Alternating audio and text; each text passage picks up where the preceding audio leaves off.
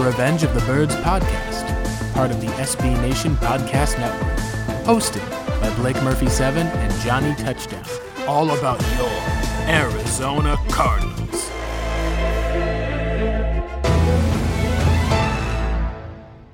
Hello, and welcome to the Revenge of the Birds podcast. We are talking today about the Arizona Cardinals with an upcoming game against the New York Giants. Today is our game preview. Uh, we'll also talk a little bit uh, just kind of about with where we're seeing the current talent level on this team.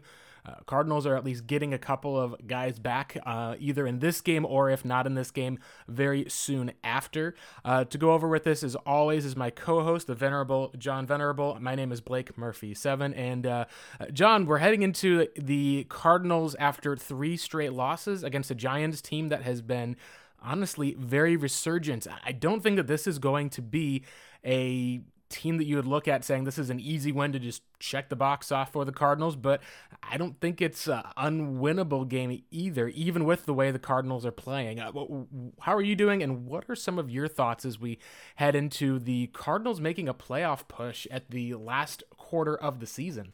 Yeah, welcome everybody. Thank you for joining us. And goodness, you know, we talk about playoff push for a team that was five and two and firmly in the driver's seat. And right now, Blake, I mean, they are just trying to hang on for dear life. And we have said this, I think, the, each of the last two weeks. I think it's definitive now. This is a must win if they want to make the postseason. Now, theoretically, they could win out, go 3 and 0, and be 9 and 7.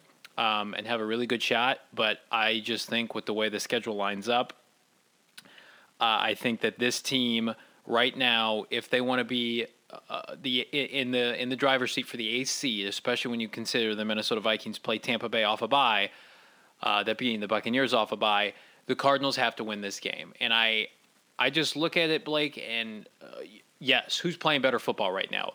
Unquestionably, it's the New York Giants. Uh, the Giants have not allowed more than 20 points, and I think, each of the last five weeks. They've won four straight. They're buying into what Joe Judge is selling and you know he looks like a very competent head coach. But a couple quick things to point out. Number one, the Giants have renewed expectations, and they just came off their biggest win of the, the last half decade. That's what the New York Daily News is saying after beating Seattle in Seattle. So you're talking about an emotional victory for a young team. The Cardinals, even though they are traveling on the road uh, and playing at, at Eastern Time, which has been a bugaboo for this franchise for how long, they are a three point favorite as of the recording of this podcast on a on a Friday afternoon. The, the line I think started at two. They're up to a three point favorite. That tells you that Vegas is saying that smart money's on the Cardinals to win this game. While I don't necessarily agree that it's that much of a layup, I do think that the Cardinals are going to play no longer with house money, but with their hair on fire and with a sense of urgency, Blake, that we haven't seen in a while. I think similar to when they had to play the New York Jets and they had to get the momentum going after losing two straight to Carolina and Detroit. That was a must win at the time. I think this falls in the same vein. Not so coincidentally, same field, same same franchise, or excuse me, same town. Both uh, teams in New York. I just think that the Cardinals come into this game and they're going to catch the Giants. I believe at a time where they're just so emotionally overwhelmed with everything going on with their team kind of similar to that of when the Cardinals beat the Bills and had that monster victory thanks to the Hail Murray. And then a couple days later, they had to go on the road and play a desperate Seattle team. I do believe the Cardinals are now in that desperate state. I mean, think about everything that's going on with this franchise really over the last month. People are openly questioning Kyler Murray as a leader of this franchise, which is absurd to you and I. But he hears that, right? Cliff Kingsbury has been called out for his inability to adapt, the fact that he's not, you know, utilizing DeAndre Hopkins effectively. The offensive line came out this week and said they took ownership of poor play over the last month. You know, the defense has to play better. Vance Joseph knows that this could be the last month of his employment as a defensive coordinator in the NFL if things continue to unravel. Everybody knows what's at stake. And you look top to bottom, and we'll get into the, the intricacies of both of these rosters. The Cardinals are more talented than the Giants, that, that cannot be argued. The Giants even with their recent run of success, have one of the worst offenses in the NFL and some of the worst offensive personnel that we've seen. Yet you could probably counter and say, well, the Cardinals just faced a team like that in New England a couple weeks ago and lost, but I, I like Joe Judge. He's not Bill Belichick. I just think the Cardinals are going to be in a position with this game where they know they absolutely have to come out with a victory. And that's why I just I feel differently about this game. Like uh, you and I felt pretty confidently last week that that, that matchup against the Rams, that wasn't one that favored the Cardinals in the slightest. I just think the closer we get to Sunday, don't ask me why, other than you looking at kind of at the tea leaves and some of these trends involving both teams. I just think we're going to see a huge game from Kyler Murray. I think Cliff Kingsbury is going to shut some doubters up at least for another week, and the Cardinals are going to get a, a much needed victory against a Giants team that may or may not be reading a lot of their own press clippings, Blake.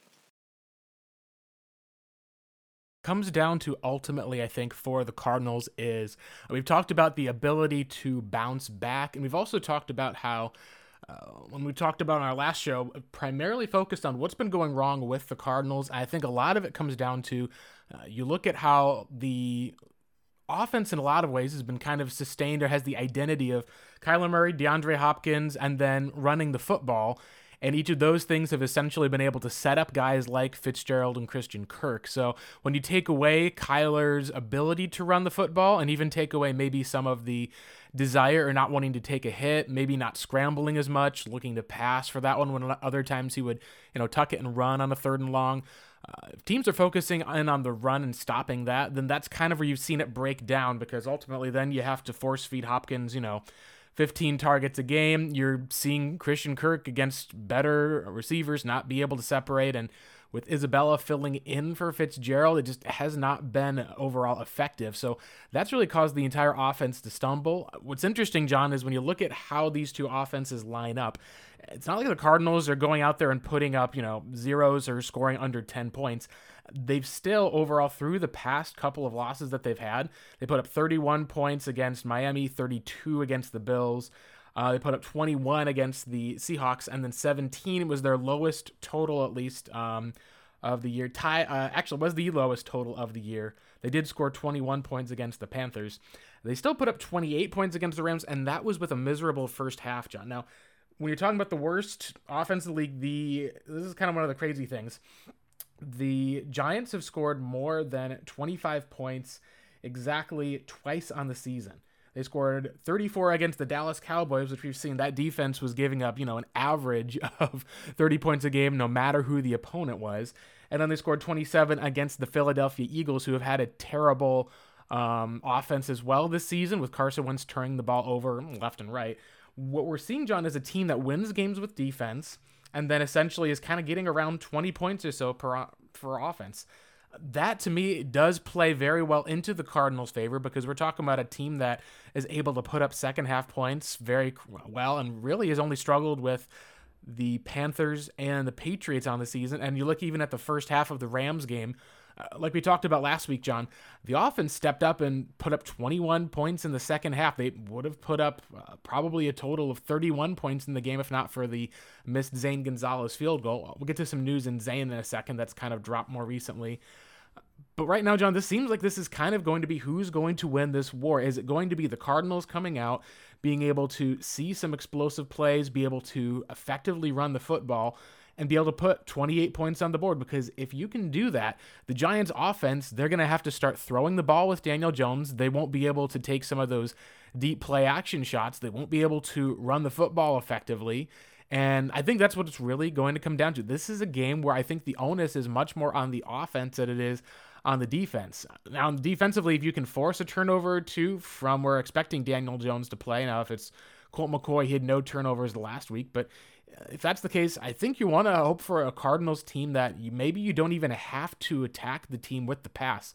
You look to a year ago, this team played the New York Giants again. They were able to run the ball on the ground with Kyler and with Chase Edmonds, take a couple of measured shots, and then, you know, they were just able to play solid defense against the Giants, force a couple of turnovers and bad plays from Daniel Jones, and we were able to walk out of you know MetLife Stadium with a win. It wasn't an easy win, but it was definitely a win that felt like that Arizona controlled the game. And I think John, that would be the recipe for success in this Cardinals game as well. Try to focus on beating the New York Giants at their own game, and then knowing that your team and your offense, at least, if you can win the turnover battle, and you should be able to walk away, ending a lot of the losing streak. And I think it'll be curious to see how uh, this team does because if they're forced to throw against Patrick Graham's defense, that that would be the one area of concern that I would have, given the lack of success we've seen some teams have with that this season.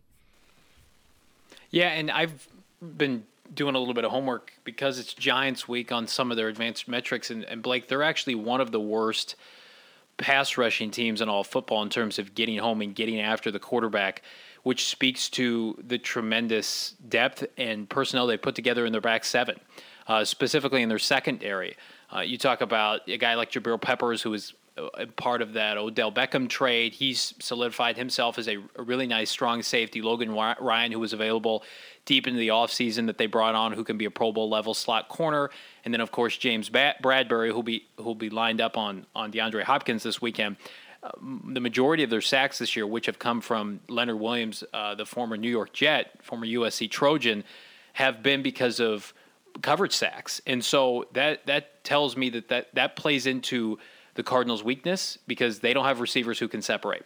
Um, Blake Martinez, like you mentioned, he is questionable, didn't practice on Friday. That's their quote unquote middle linebacker, tackling machine, um, former Green Bay Packer. That's a big loss if he can't play, and I think it would play to the Cardinals' advantage of.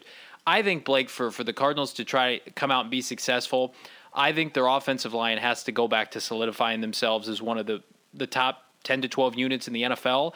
And when we saw them come out of that rut, I know it was a year ago, and the, some of the personnel has changed. They they went to the running game, and uh, to me, if the Cardinals can can begin to slowly emerge back as a running football team, and not when they have to in the fourth quarter, and you think about broken plays like with that, you know the Kenyon Drake run late in the fourth quarter last week. I mean, stuff that bumps up your statistics that otherwise wouldn't be complimentary. I'm talking about from the, the moment the whistle starts on Sunday and you're just going to line up and say, okay, maybe you're down Blake Martinez. We don't think much of your defensive linemen. We think we can come out and establish the run with Kyler and Kenyon Drake and Chase Edmonds, and eventually that opens things up in the passing game. I, I think that's the right decision for this week. It may not be moving forward, but just for this week, control the tempo.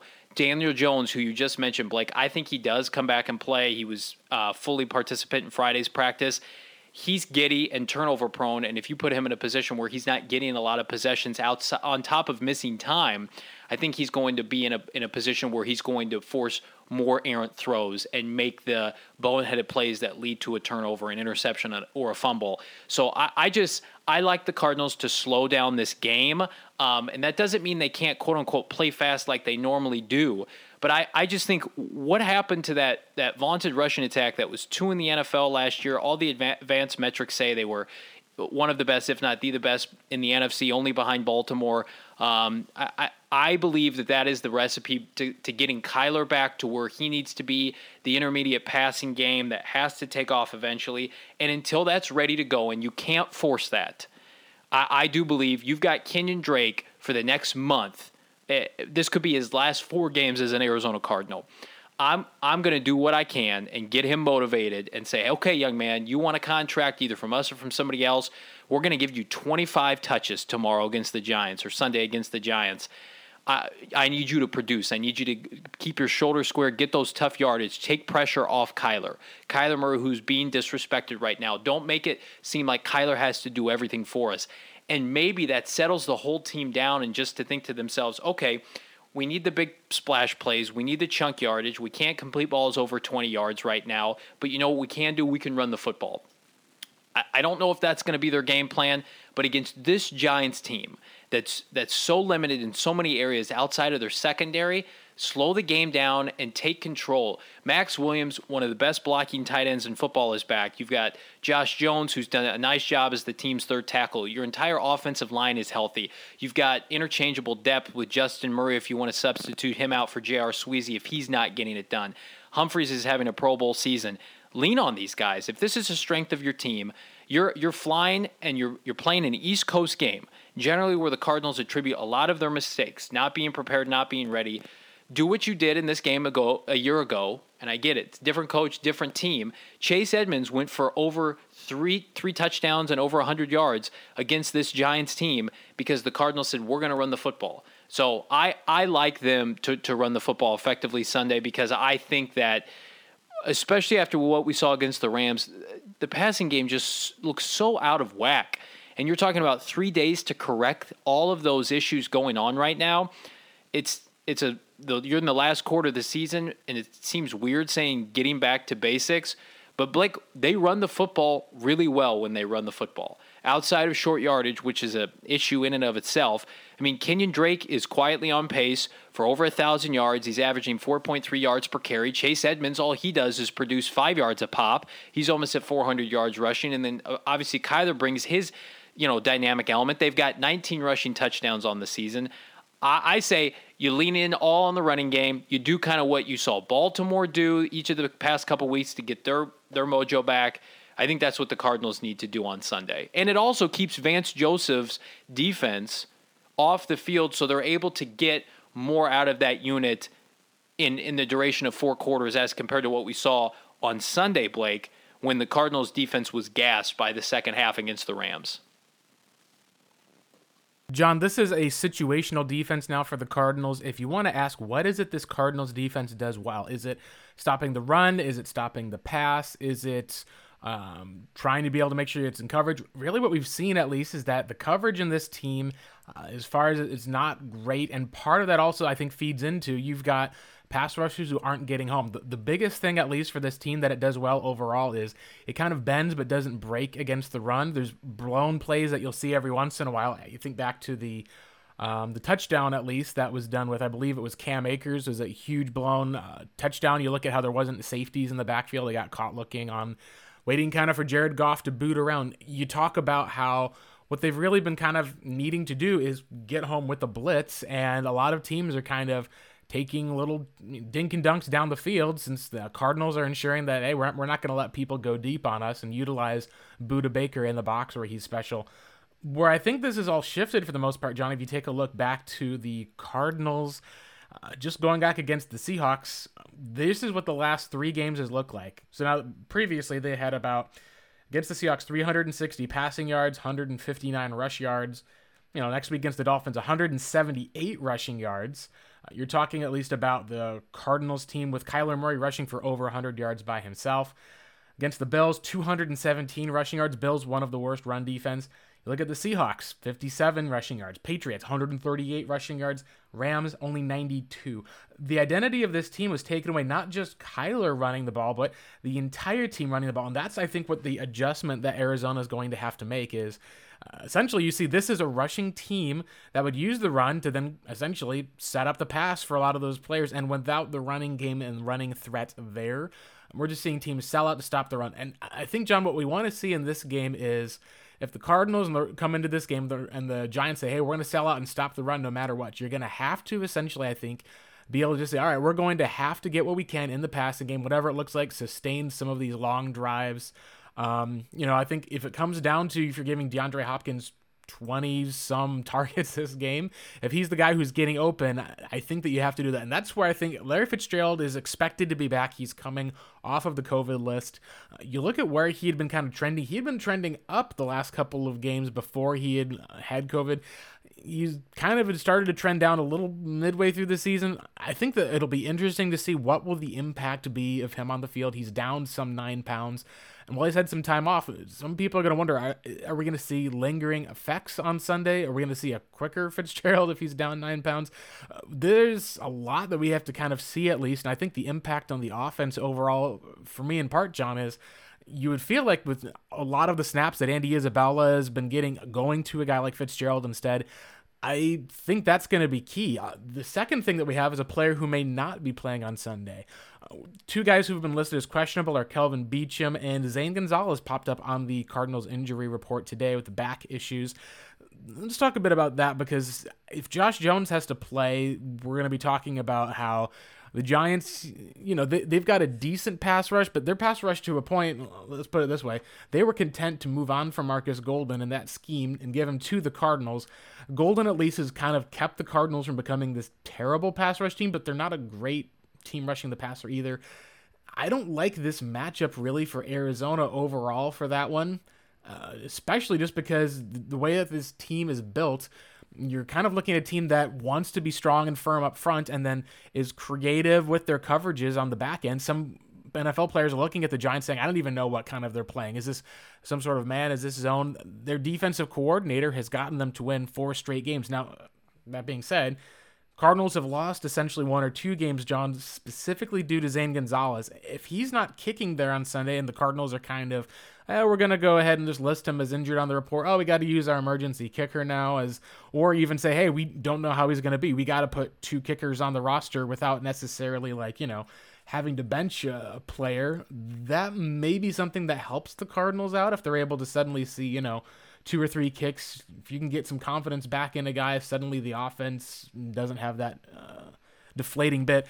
And the second part, I think, at least for that, John, is this matchup, at least for the for the Cardinals, the tackles for the Giants have been playing extremely well. So that's one of the things I think that I would say, as far as a concern, is even though the Giants seem to be kind of the surging team, tackles are playing well. You look at the last couple of teams they've beat, and it does give you a little bit of hope if you're a Cardinals fan because they've beaten Washington by three, the Eagles by 10, the Bengals by two points.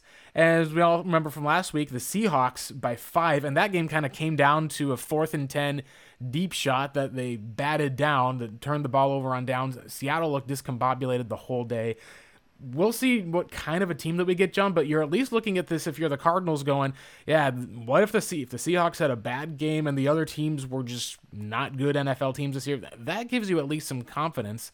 It's just hard to look at the matchup and say that this is going to be a game that Arizona should win because right now the way that they're playing, we said, John, they could lose to anybody, and that is, I think, the biggest thing of coming up is I really don't feel like I know what kind of Cardinals team we're going to get on Sunday, if they have the urgency and the energy in the past, you should think that they'll walk away from all this so long as they can take care of the football, though. Yeah, again, that's the thing. What Cardinal team are we getting? Um, are we getting the team that feels like their season is on the line and they want to do something about it, or are we getting a team that doesn't believe in their head coach? and that they're punting on the rest of this year and they're thinking ahead to the offseason and they're sick of doing this COVID led season. I mean, that's that's a possibility.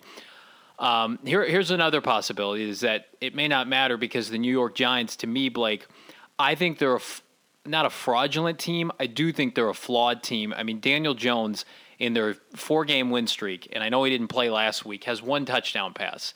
In the Cincinnati, Philadelphia, Washington games, he had one touchdown pass. They won each of those games which tells me that okay, they're playing teams with very limited offenses. They got Cincinnati without Joe Burrow, Philadelphia who just can't stop you know, vomiting all over themselves with Carson Wentz and, and turning the ball over left and right. They got Washington on, I believe it was the 8th of November when Washington. Jalen Hurts now is what we can talk about, too. I was going to say, John, we'll, we'll talk about that at the end of the show.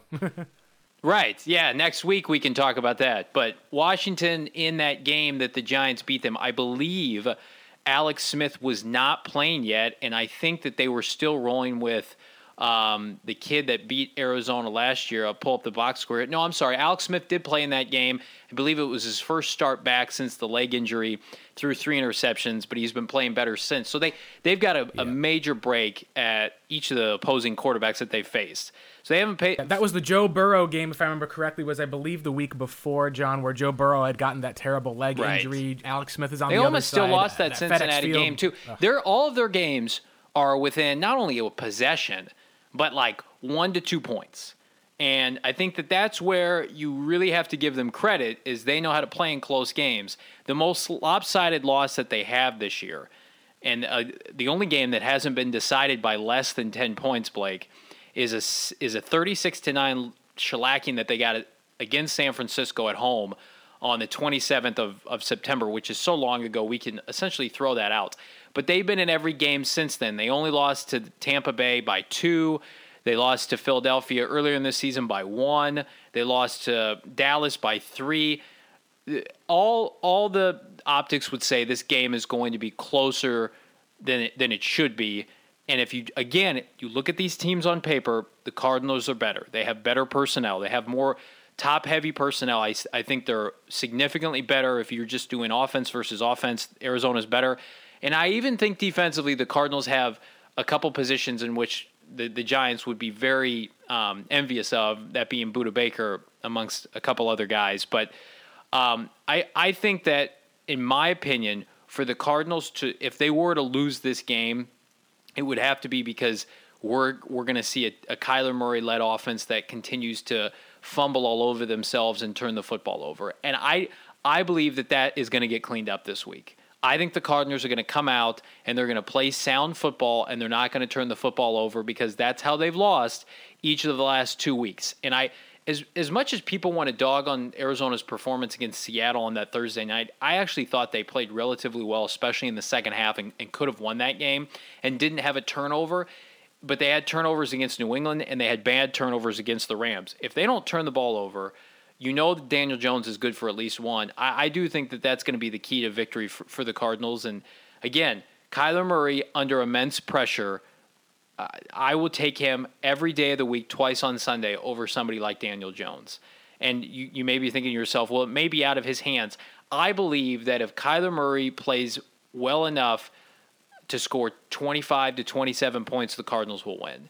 I don't think Kyler Murray has to be elite on Sunday to beat this Giants team. I think he has to be elite to play to beat San Fran, not San Francisco, uh, Seattle. I think he's got to be elite to beat um, the the Rams from a week ago. But if if he is just methodical, two touchdowns, doesn't turn the ball over, a little bit of run, a little bit of pass, I think the Cardinals win this game, and I think they win it by double digits. But if the Cardinals are going consistently going three and out, if they're turning the football over, if they're missing kicks, if they're doing everything that's quote unquote self inflicted, like we've seen over the past month, they will lose. I think we can get Kyler Murray from the Seattle game two weeks ago, three weeks ago. I think we can get Kyler Murray from the Buffalo game or the Miami game. We just can't get the Kyler Murray that we've seen really the past two weeks. And I do think those were outlier performances related to health. I, I believe he's 100% ready to go. And I do think, Blake, with this Giants defense, unlike the Rams, who have Aaron Donald, and unlike New England, who have Bill Belichick running their defense, I think that, that because of the weaknesses that are going to be exploited by the Cardinals compared to the Giants' front seven, this is going to be a big revenge running game for Kyler. I don't think the Giants have anybody in their front seven. I could be proven wrong. We could be sitting on this podcast little less than a, a week from now, and I could be eating a bunch of crow. I don't think Dalvin Tomlinson, Dexter Lawrence, Jabaal Sheard, Leonard Williams, I don't think those guys can prevent Kyler Murray from going off as a runner. And right now, you kind of have to go take a step back to go two steps forward w- with this passing game. Get back to basics. Do what you do well, and then hopefully the passing game will come, you know, fluidity through that but their linebackers are suspect. Defensive line is fine. It's the secondary that has a bunch of talent. So don't force it. Play your game, run the football, and incorporate. I mean, it's the end of the year. You got to go all out. You got to win this game. And so you can't be thinking about next week down the line, a week from now, a month from now. And I, I think we're going to see Kyler and the offense shine with the RPOs again. I think it's going to be re- the return of the Kyler running game this week. John, just the comparison between the quarterbacks, the best thing that Daniel Jones has had on the season, honestly, has been his deep ball. We've seen how Darius Slayton, when he's able to get the ball to Slayton on the outside, you've seen at least success overall with the Giants being able to put up some points. He's had a few deep touchdowns this year. When that hasn't been available, then you're talking about seeing some inaccuracies and even drops from the likes of Evan Engram. And as Golden Tate and Sterling Shepard have gone, Shepard is probably at least the the best as far as those receivers you talk about on paper. Uh, he's still the number three receiver on their team. He's had some health stuff. Slayton, at least, is kind of that big play threat at 15.3 yards per catch, which I think is great. Now, he only has, of course, three touchdowns on the season. The thing that Arizona, I think, has to do with this one is make sure that you're able to recognize that this passing attack by the Giants is is not great. If the Giants come out and say we're going to throw the football to win, that's great if you're the Arizona Cardinals. Daniel Jones has taken about uh, over 30 sacks this year, I believe it was. Yeah, 31 sacks and as far as his drop back goes, he takes about a sack every eight times he drops back. He at least has had, as far as with how fumbles go, he's like the Jameis Winston of fumbles. There's at least one fumble per game that he loses. It's not even just one fumble per game. We're talking about one fumble per game that the other team gets. There's just a lack of pocket presence. What I think it comes down to, at least, is the way that the Giants have won is similar to the way that the Cardinals have won. They just don't have any type of really explosiveness outside of the likes of Slayton, who's no DeAndre Hopkins by any stretch of the imagination. So the rushing attack for the Giants with Saquon Barkley going down has been kind of carried by the likes of Daniel Jones. He's rushed 55 times on the season. He's got about 400 yards. Some of that comes from that one long 80 yard rush he fell down on. But between him and Wayne Gallman, if the Giants are able to, you know, pick up, let's say the Giants get four, four and a half yards per carry against the Cardinals, and the Cardinals are only able to get like two yards per carry, that's when I think you're going to be in trouble because it means Jones won't be dropping back to throw the ball, to take some of those hits. He holds on to the ball way too long as a quarterback. There's usually uh, a lot of games, there's one or two errant throws he'll make. Uh, he's got nine interceptions on the year. And the other thing that's interesting, John, is we're talking about a bad red zone offense, too. This is a spot where the, the likes of Colt McCoy, I said I would almost rather face Daniel Jones than McCoy because even though the deep passing game is going to be there for Jones, McCoy found out in the season just did not turn the ball over at the same rate. He also didn't take nearly the same amount of sacks. So right. to me, that's kind of one hand. It's all right. This is kind of your game plan. You're talking about, hey, we want to manage the game. You know, run the football a lot. Don't let Colt get into these situations. He just does a lot better job of being able to manage the game and even the pocket than Jones did.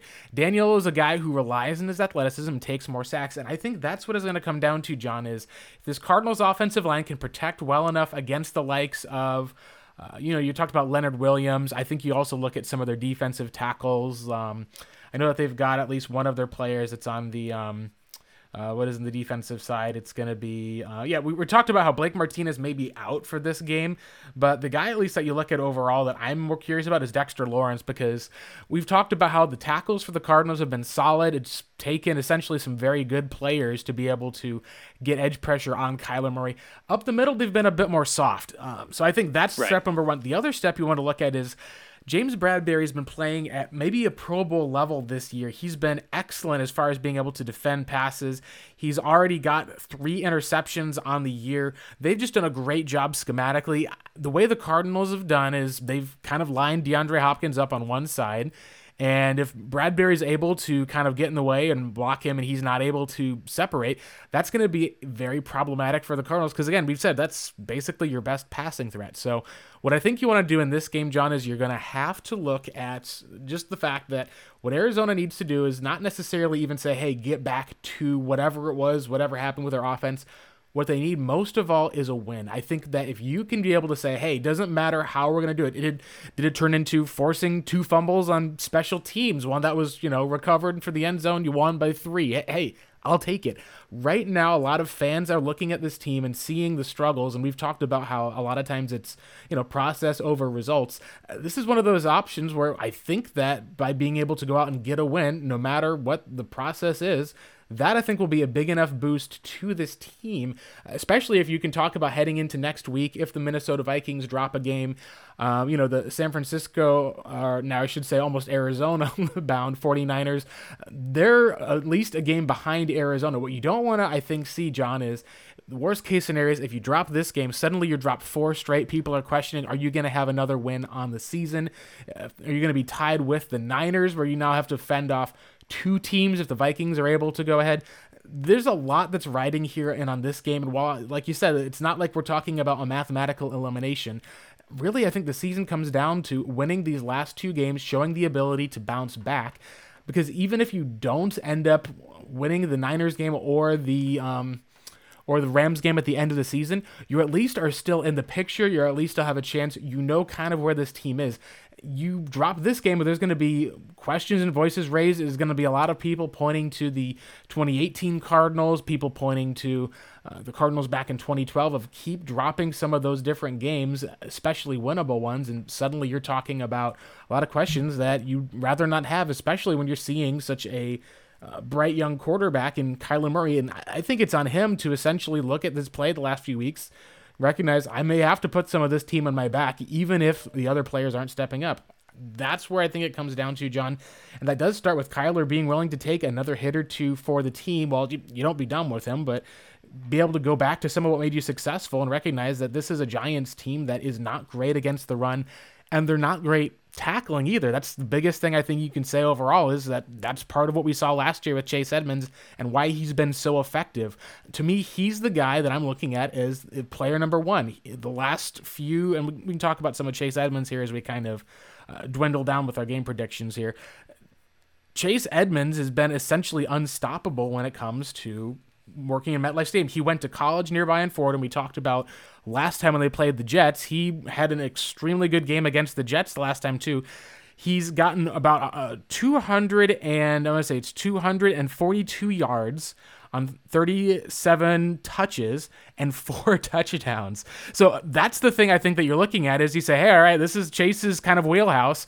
They may be coming out expecting Chase. I think you want to see some of the play action get dialed up to the point where you're able to bring back some of the misdirection, use your tight ends in blocking, and give Chase Edmonds space to work against this Giants team that is solid in coverage, John, but is weak in tackling. You get one or two broken tackles and 30 yards out, suddenly Chase may be gone that I think at least is the key to this game, and that's the player that I'm watching the most. I think even more than uh, the likes of a Dan Arnold, who's a mismatch guy we saw last week. Chase Edmonds, I think, is going to be a key for the Cardinals, and if he takes pressure off of Kyler, then that will really help the Cardinals in this game because, as we said, it's a must win for Arizona if you're in this situation and you want to be that playoff team everyone said that you were.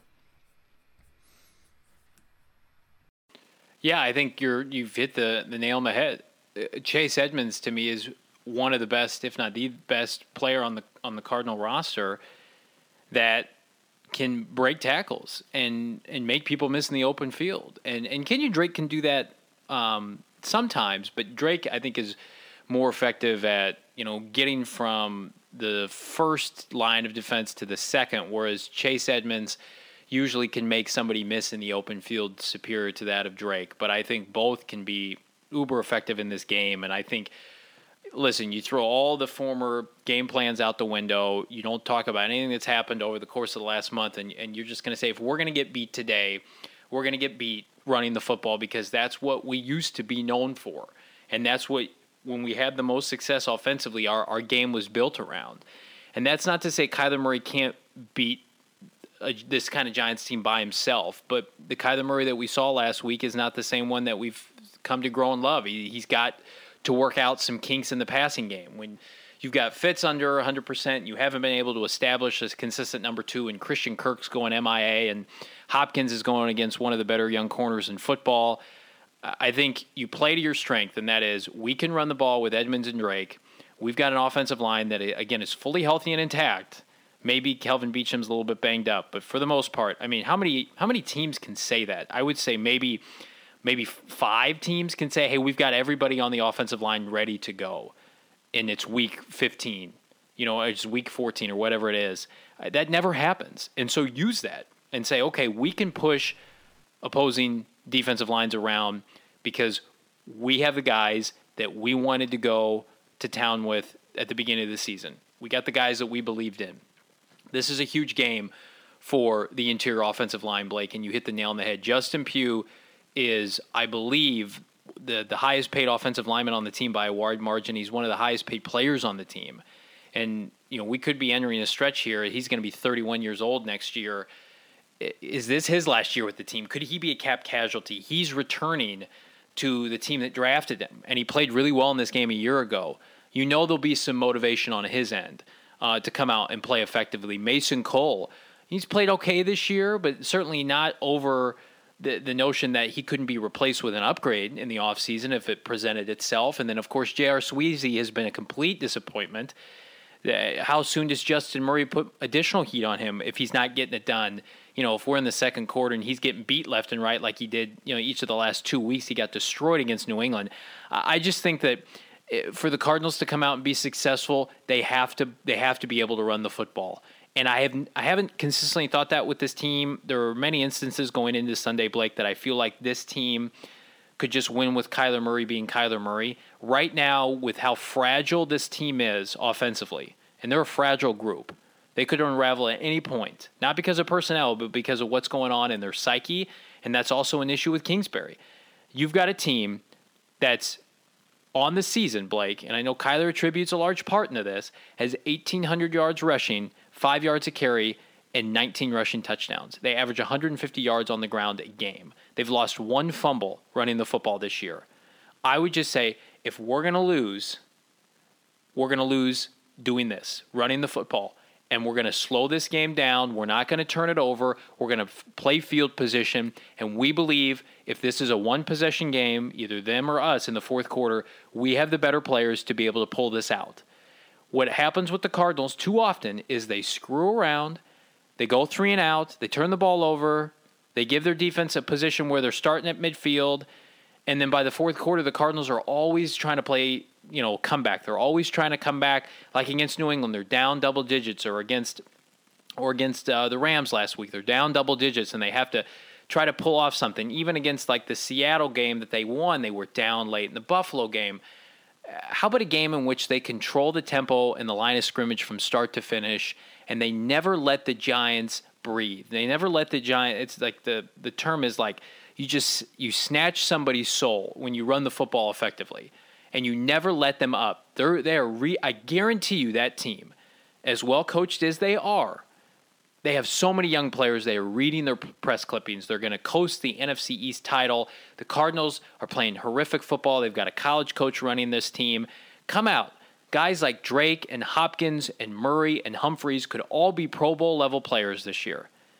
Come out and establish the run and lean on those guys to win. And I think that if they do that, they will be successful and they will win because I, I, I just am not high. I think they're the Giants are too average in their in their front seven, and I think that the teams that give the, the Cardinals problems are the, on the flip side. If if the front seven is fierce, like Miami and some of these other teams, you know, uh, Detroit gave them problems with their front seven. Of course, the Rams, Seattle the second time. It doesn't matter what's going on in the secondary. You know, Miami didn't have a great secondary when the Cardinals lost to them. Seattle didn't have a great secondary when they lost on Thursday Night Football. I think the, the Cardinals struggle when pressure is right in Kyler's face and he can't step up in the pocket. That's not what this Giants team does. So you just come out and say, we're going to shorten this game. We're going to dominate time of possession. We're going to make you just gasp for air by the time the fourth quarter hits. And I do think that's going to be their game plan. So I'll go on with my official prediction, Blake. I, I think the Cardinals come out with the, their must need victory of the season. And I think that they beat the Giants, halting their winning streak and, and halting their own losing streak. And I think they put up somewhere in the vicinity of 27 points, and the Giants get 21 points. I this could be the last win prediction I have for the year, depending on how this game goes, Blake. But I, I do think we're going to see enough from this group, backs against the wall, completely, um, you know, taken to task by the national media. I think they come out and overcome some adversity and get the W on Sunday.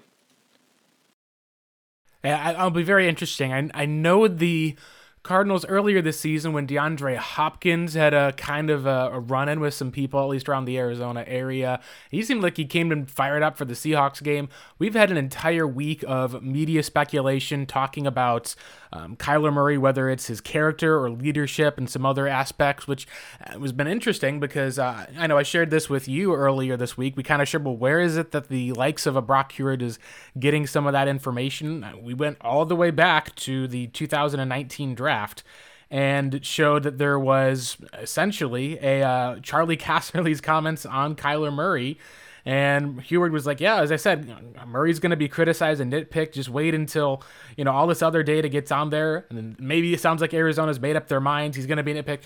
A lot of it kind of ultimately seems to be in some kind of cases is there's some people who supported Murray coming out, some people who did not. Some people said they were right and some people said they were wrong.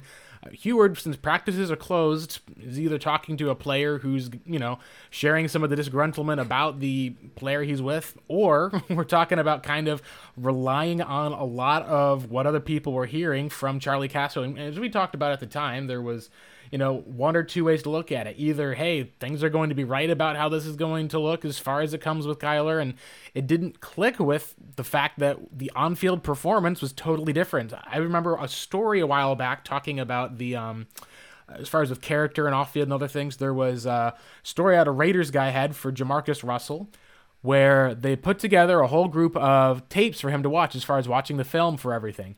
And I like this, just the way that he would play would seem like he'd just make things up as it went. He just wouldn't seem to watch the film. And so it's like, all right, let's, uh, we'll give him some blank tapes this week. Uh, let's see how it goes. Hey, Jamarcus, how was the film? Like, oh, yeah, watched it already. It was great. I'll be ready to go for the game. And they realize this dude just lied about how hard he was working.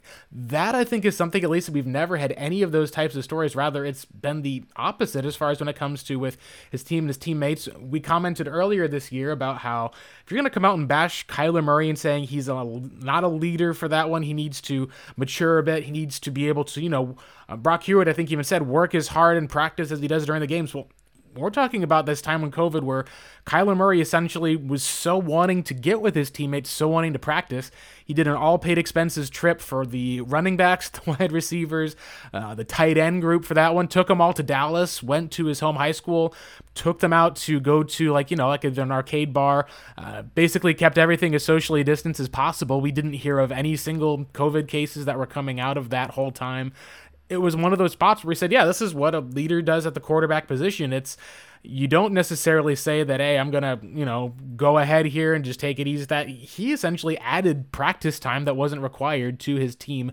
And I think that's something that gets easily forgotten when teams go through a losing streak. And like we said, a lot of this that we were talking about, John, is you're talking about blaming a coach who's got this team two years after they were the number one, you know, t- number one draft pick overall, and you had to kind of just admit how failed everything had been organizationally has got this team where we're talking about them being a disappointment if they don't make the playoffs. And while there's things to kind of go over and pick around, it's like, yeah, I think Cliff probably needs to take more deep shots to DeAndre Hopkins. I think that they need to have a few more design runs for Kyler that even if he has to slide and doesn't go anywhere, you're keeping that threat of him being able to run into part of the playbook. I would love to see there be a time or two where he's under center, keeps it on a naked bootleg like we saw against you know, team like the Ravens, uh, teams like the I think the Buffalo or not Buffalo, it was the um, uh, Cincinnati Bengals in 2019.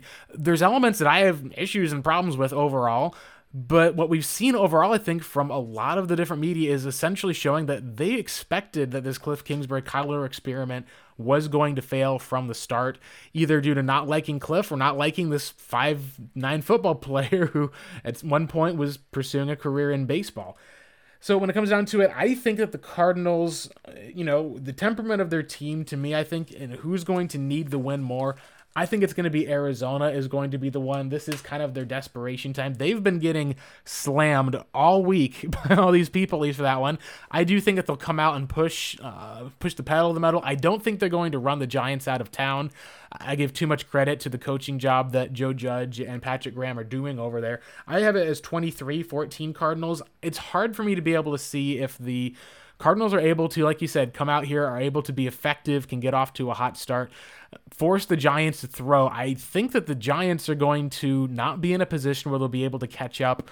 Um, the hope, at least overall, is you can force an error or two um, with some of those blitzes. We saw it against the likes of Cam Newton early. We even saw it at least with the Cardinals being able to, you know, get up early against the Rams. That's what I have at least for this game. Now, if this does turn into a Giants victory, John, we're probably going to be looking and talking about trying to diagnose where some of the issues and flaws are. And will be it'll be really interesting to see what happens at least for the most part. And uh, the last thing that I'll at least say is I do have a kind of maybe not a gut feeling, but if the Cardinals go into Sunday with two kickers active, calling up one from the practice squad because of that Zane injury, I would guess that we may see Zane Gonzalez do the kickoffs, but maybe we see a different kicker kick some of those field goals, especially if it ends up being, say, in the you know 45 yard kick with two seconds left at the end of the half. Suddenly you're like, yeah, Zane's our you know backup or emergency kicker for all of that today, but you know maybe he's good enough to handle kickoffs. We're just worried that he may take a hit. Whatever you want to do, the Cardinals at some point have to be able to address a lot of that. And while it is a confidence issue, you can't just go and try to keep putting a guy in to boost your own confidence because then you're bringing your team down. So my kind of bold prediction, at least, is that they, because of that showing up in the injury report, I do think it's possible we see two kickers on Sunday, and Uh, we'll see how that goes. The, the Cardinals right now are in a very, very tight scenario, and they don't have a kicker on the roster, I think who is proven to be playoff caliber, and that's ultimately a disappointment when you look at that signing from Steve Keim this year. What are some of your thoughts, John, on just this Zane situation, especially since he's still anticipated to be the kicker, but we're starting to see is, is there going to be a late second change? What happens if this ends up being a 17 14 Giants win and Zane misses another kick in the 40 yard range on the outside of it? Like, how much longer is this going to essentially keep going on? Is what a lot of fans, I think, are, are wanting to know right now. Yeah, it's a great question. I can't even pretend to predict what's going to happen. I, I, thought that they would release him after last week and go with Mike Nugent. They didn't. The Nugent's still in the practice squad. I think you're right, Blake. I think he could be brought up, and they could have two active kickers on game day. That's probably the more than likely approach. Um, and listen, I also think that the Cardinals are at a point. You saw it with Cliff Kingsbury last week that they're not going to kick unless they absolutely feel like they have to. If they get onto the opposite side of the 50, they're going to go for it. They want to be aggressive with this offense. We saw it last week with Keyshawn Johnson and, Kyler Murray. and I, I, I think we could see much of the same this this upcoming week. Um, and if they're not in a position to go for it, and it's a long field goal, maybe they punt. Maybe they try to play field position and, and pin um, pin the Giants back deep within their own territory. I wouldn't be opposed to that either, because again, the, the Zane Gonzalez thing is twofold. Not only are you missing points and, and taking away taking away points from from a Cardinal victory potentially, but you're also giving the opposing offenses just primal field position to, to go down and and convert scores. And so I, I think that the Cardinals are going to be very careful with how they choose to roll him out. Um, and I, I also feel like they they think that listen with this Giants team, and I think the same could be said with that New England game earlier this year, a couple weeks ago, in fact. If they are able to be aggressive enough and successful enough with their offense and score enough points early on, I know this sounds cliche, but stay with me here. Uh, rather than kicking field goals, if they can flip heads a couple times, you know, for lack of a better term, and, and convert some fourth downs that lead to touchdowns, I think they feel like they can put this this this team away early. And I've said this consistently for the last couple weeks. The Cardinals defense has been playing well enough for the Cardinals offense to jump ahead and and put up 21 to 24 first half points if they play up to their consistent previous capabilities and they just haven't done that yet. And so I do think if the Cardinals are aggressive in the first half and convert a couple fourth downs and let's say get 20 plus points in the first half that's enough against this giants team. The giants aren't rallying from that. They're not played to they're not built to play from behind. Where what will get you into trouble is missing field goals that give the giants short field position. You're taking points off the board and I get it. It's the same thing when you're going for it with fourth down, but you would rather give Kyler Murray the ability to try to pick up a fourth down because he's your best player uh, against a kicker that has no confidence right now that everybody wants to see gone I, I just think that you would rather roll the dice with Kyler Murray converting uh, possessions on fourth down that would potentially lead to touchdowns than whatever the heck Zane Gonzalez has got going on. So I think we're going to see Kingsbury remain aggressive because I like the aggressiveness. I, I think that that's been one of his best attributes this year. I liked the fourth down call against New England. I think it's easy to play hindsight. I just think that when has he not been aggressive and he's needed to is, is likely in the fourth quarter. So I think they're going to stay with that, but I just if they're efficient, they don't need to kick field goals. They're going to score touchdowns. This offense has the capabilities. There's no excuse outside of maybe some issues at receiver, Blake. They they can run the football on anybody. We've seen that. I I I think the kicking situation is a moot point right now because they they don't have anybody they really feel great about. I mean, Mike Nugent could come on and look terrible too. And then what do you do, right? And then you're sitting there and just like, well, I guess we'll go back to Zane. It's kind of like the Bears quarterback situation where they're going back and forth. Well, it, there's a better way about it, actually, though, John. I mean, like, we know this Cardinals team just from weeks past. It seems almost like they could be better at converting a fourth and 12 than perhaps they could like a running the clock down third and two. If there's no Zane that they have, maybe this is a case where it's like, all right, so what are we going to do? Uh, I like to play this game where I just try to take least amount of chances, run the clock off, try to do some of these. Instead, just be like, all right, Kyler, we're going to act like we don't have a kicker and we're just going to have to go for it on fourth down until we get within like the, the within the 20 yard line. And then, you know, hey, we're within the 20 yard line. We can punch the football in here, or at least it's close enough that it's extra extra point length, uh, then that would be the case. You can say, oh, cool, it's worth an extra point length. We know exactly that our range for a guy like Nugent's going to be maybe maybe he can only kick it say 35 yards consistently. He's just been more of that emergency guy. Uh, maybe it's something that benefits the Cardinals in that regard. And the thing that's great is that this is a Giants team. It's not like you're playing an offensive juggernaut like the Seahawks or the Rams. This is a team that you can probably get away with a failed fourth down with their offense taking over as long as you don't cause like a big play to be busted up at least that totally flips the field you know if they go up there and daniel jones fumbles gives you the ball back or they try to run the football like they've done all season long it almost is kind of a benefit. This is the time where if the cardinals are going to have a get right game I think it would be now, and uh, I think that would be one of the cases. Would be, hey, like, is this going to be something that forces Cliff into kind of becoming a different sort of coach because he seems to have wanted to keep consistent and trust his kicker Zane Gonzalez, and Zane has essentially let him down every single time that he's depended on him the last four games, outside of uh, one or two kicks that we've seen. Um, particularly since that redemption in the Seattle game, it just has not been the same since. Yeah, absolutely. And I think again, uh, that aggressive approach is is a a very welcome change with Kingsbury this year. Um, it's just they at the certain moments in the fourth quarter when the Cardinals have the lead, he's gotten a little bit conservative. But I just think, and we can kind of end here, Blake, and you, unless you've got one final point, but I I just feel like this team right now is so desperate for a victory based on all their comments and everything we going on. And I, I listened to Keim on Friday, and he sounds dejected but PO'd. And I, I, I think that they're going to come out and play that way. I could be totally wrong. They could look like garbage again, and then that probably speaks to a bigger issue with Kingsbury if they're not competitive, right? I mean, the good thing about this team is they've been competitive every week. Um, and that's progress for this franchise, whether or not you believe that or if you've been following this team long enough. There, there are many instances where they're not competitive, and it's embarrassing to watch them. So they're competitive every week. But can they can they come out and take advantage of another team that is high on themselves with inferior talent, specifically at the quarterback position? If they can do that, they should win. But I've said that, you know, three out of the past four losses, Blake, and they haven't been able to get it done. So we'll see. Yeah, and we'll uh, we'll see at least. This is just probably one of the better matchups you're going to get for the Cardinals for the rest of the season. Again, going back to everything with Kyler Murray with questions of have he been figured out or what's been going on with him. Ultimately, uh, go back to a tweet that our uh, our site manager Seth, Seth Cox uh, sent out.